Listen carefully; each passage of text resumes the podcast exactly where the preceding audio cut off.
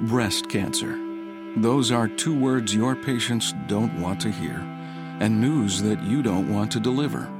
Unfortunately, for one in eight American women, it's a truth they'll have to face in their lifetime. And the risks are clear. Besides being female, the two major risk factors for developing breast cancer are advancing age and family history. In fact, about 80% of women diagnosed with invasive breast cancer are age 50 and older. And while family history of the disease is an important risk factor, up to 80% of women diagnosed with breast cancer don't have one. Unfortunately, many women still have misperceptions about who is at risk. They think, I don't have a family history of breast cancer, so I don't need to worry. My mom had breast cancer, but I'm only 43. The good news is that with early detection, we can try to reduce the risk of breast cancer mortality. Through awareness and education, we hope to improve patients' willingness to be screened for breast cancer. To help in this effort, Lilly has created the Strength in Knowing Breast Cancer Awareness Program and website. It's designed to educate women about their individual risks and provide a means for them to share this knowledge with others. At strengthinknowing.com, women can hear from professionals as they discuss the importance of knowing the risks of breast cancer Find out about events they can attend in their city and help spread the message. The resources may also be helpful to you and your practice. There is strength in knowing about the risks of breast cancer. So spread the word today. Visit strengthinknowing.com and tell your patients to visit too. I didn't realize I was at risk until I visited. I told my sister, my mother, and my aunt. This program is sponsored by Eli Lilly and Company. Answers that matter. You're listening to ReachMD XM 157, the channel for medical professionals. Welcome to Advances in Women's Health, sponsored in part by Eli Lilly. Your host is Dr. Lauren Streicher, Assistant Clinical Professor of Obstetrics and Gynecology at Northwestern University Medical School, the Feinberg School of Medicine. Uterine artery embolization is one of the few safe, effective, non surgical options available for treatment of symptomatic uterine fibroids. In spite of the fact that this option is appropriate and efficacious, there remain many short term and long term clinical issues that must be addressed as the number of women undergoing this procedure increase. Today, we are joined by Dr. Bruce McLucas, a clinical assistant professor in the Department of Obstetrics and Gynecology at UCLA, to discuss short and long term outcomes for the patient undergoing uterine artery embolization for symptomatic fibroids. Welcome, Dr. McLucas. Thanks for having me. I'd like to start with talking about some of the short term problems, specifically pain management and recovery. As, as you and I are aware, many patients opt for uterine artery embolization because they're trying to avoid the pain and recovery associated with surgery.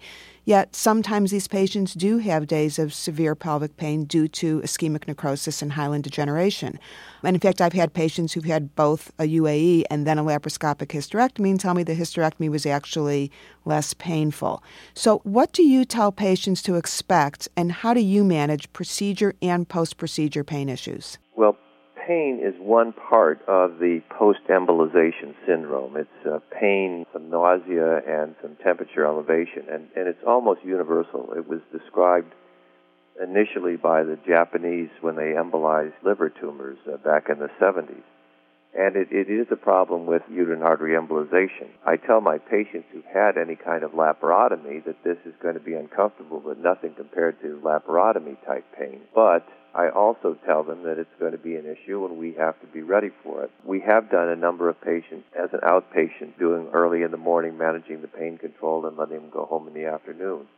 Most of our patients require a 23 hour hold, however. Mm-hmm. And how are you managing the pain? Well, the, the perfect pain management isn't there. Uh, we apply a scopolamine patch and a fentanyl patch, 20 micrograms scopolamine, I mean a, fentanyl patch. Before the procedure, we give our patient Toradol transcatheter prior to embolization.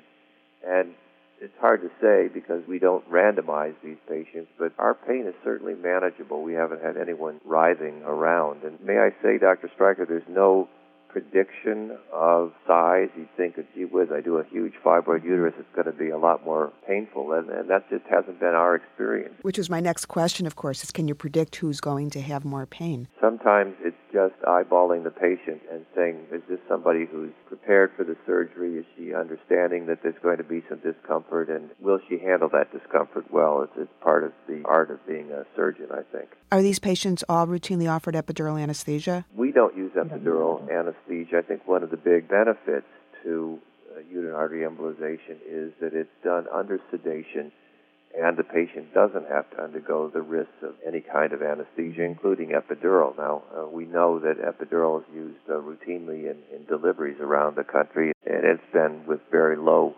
problems, but uh, we just haven't had to. We haven't had to have that extra added. Yeah, you know, at my center, of course, all the patients do receive epidural anesthesia, and I'm wondering if there are any studies comparing pain using your method of analgesia versus epidural? I'm not aware of any. Frankly, uh, it's a little bit like some of the early writers who wrote about uterine artery embolization suggested the use of an epidural, and then it was commonly performed by a couple other centers. But I would say the vast majority, and, and that's you know, 85%, 90% of the cases being performed in the United States are not being done with epidural. Dr. McLucas, I think you're familiar with an article that was published in Obstetrics and Gynecology this month, January, looking at the long term outcomes of women who have undergone uterine artery embolization, and the, the results were pretty impressive. Can you review the study and the results? The initial work that was done by uh, Jacques Ravina in the Lancet article in 1995, when he looked at, I think, about 20 patients in that article, it's still the same good results. There are mm-hmm. similar results that we have that, that this study has had that a number of patients who are now in, in our center at UCLA are 15 years out. There's no revascularization of my myomata, the chances of secondary hysterectomy are low in these patients. The morbidity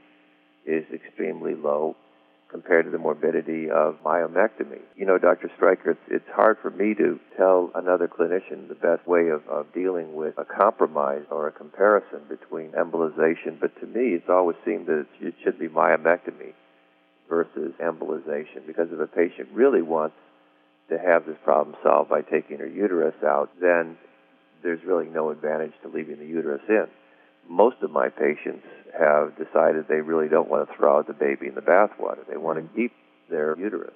No, and your point is well taken because, of course, all of the studies looking at uterine artery embolization are comparing the outcomes to hysterectomy as opposed to myomectomy, as does this study in obstetrics and gynecology. The other issue, of course, is they talk about long term outcomes being three years. I don't think of three years as being long term outcomes.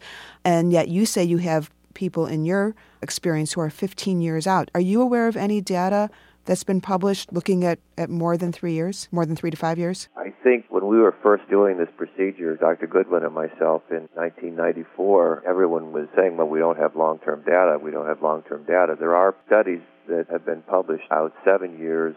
It's not as many patients, of course, but I'm having been in this embolization game for so long, I can tell you that there's no late sequelae that are going to come up here. And if we're talking about myomectomy, we have to be aware of the recurrence rate. Our first 100 patients at UCLA were all patients who'd had failed myomectomy. You're listening to Advances in Women's Health on ReachMD XM157, the channel for medical professionals. I'm Dr. Lauren Streicher, and today I'm speaking with Dr. Bruce McLucas, a clinical assistant professor, Department of Obstetrics and Gynecology at UCLA. We are discussing short and long term clinical issues surrounding fibroid embolization. Now, in addition to the article that just came out this month, the EMMY trial, the embolization with hysterectomy trial, was published not very long ago and again was comparing embolization to hysterectomy. And in that trial, they showed that the at two years, 23% of the patients had a hysterectomy after having gone uterine artery embolization. But in this recent article in Obstetrics and Gynecology, only 9% of patients ended up with a hysterectomy. I'm curious, are you aware in this current article who it was that needed a hysterectomy and could that have been predicted? And then, of course, why there was such a huge difference between the two studies? Some of this gets back to a pre-op evaluation. If you've got a procedure for the wrong indication, it's not going to work. So I'm not aware of the number of patients in this first study that you're describing, the EMMY study, who ended up on pathology having adenomyosis, but I know that's been in our center the uh, pathologic diagnosis on many uteruses that had been removed via hysterectomy. But secondly, I'd like to say that we've done a number of repeat procedures on patients. I mentioned uh, to you before that we do a MRI at two months following embolization, and anybody who has blood flow continuing to the myomata, we will offer them a repeat procedure. And, and doing that, our success rate's gone from 90% up to about 96%. Uh, very few procedures fail when we find that there may be an extragonadal uh, supply of blood to the myomata or that the arteries were in spasm and we didn't completely embolize them the first time around. Correct me if I'm wrong, but I think you take the position that uterine artery embolization is an appropriate option to offer women who desire future fertility. And in fact, in 2001, you published a paper looking at the impact on fertility and pregnancy and concluded that the risks were similar to myomectomy and that the desire for future fertility should not be a contraindication to UAE.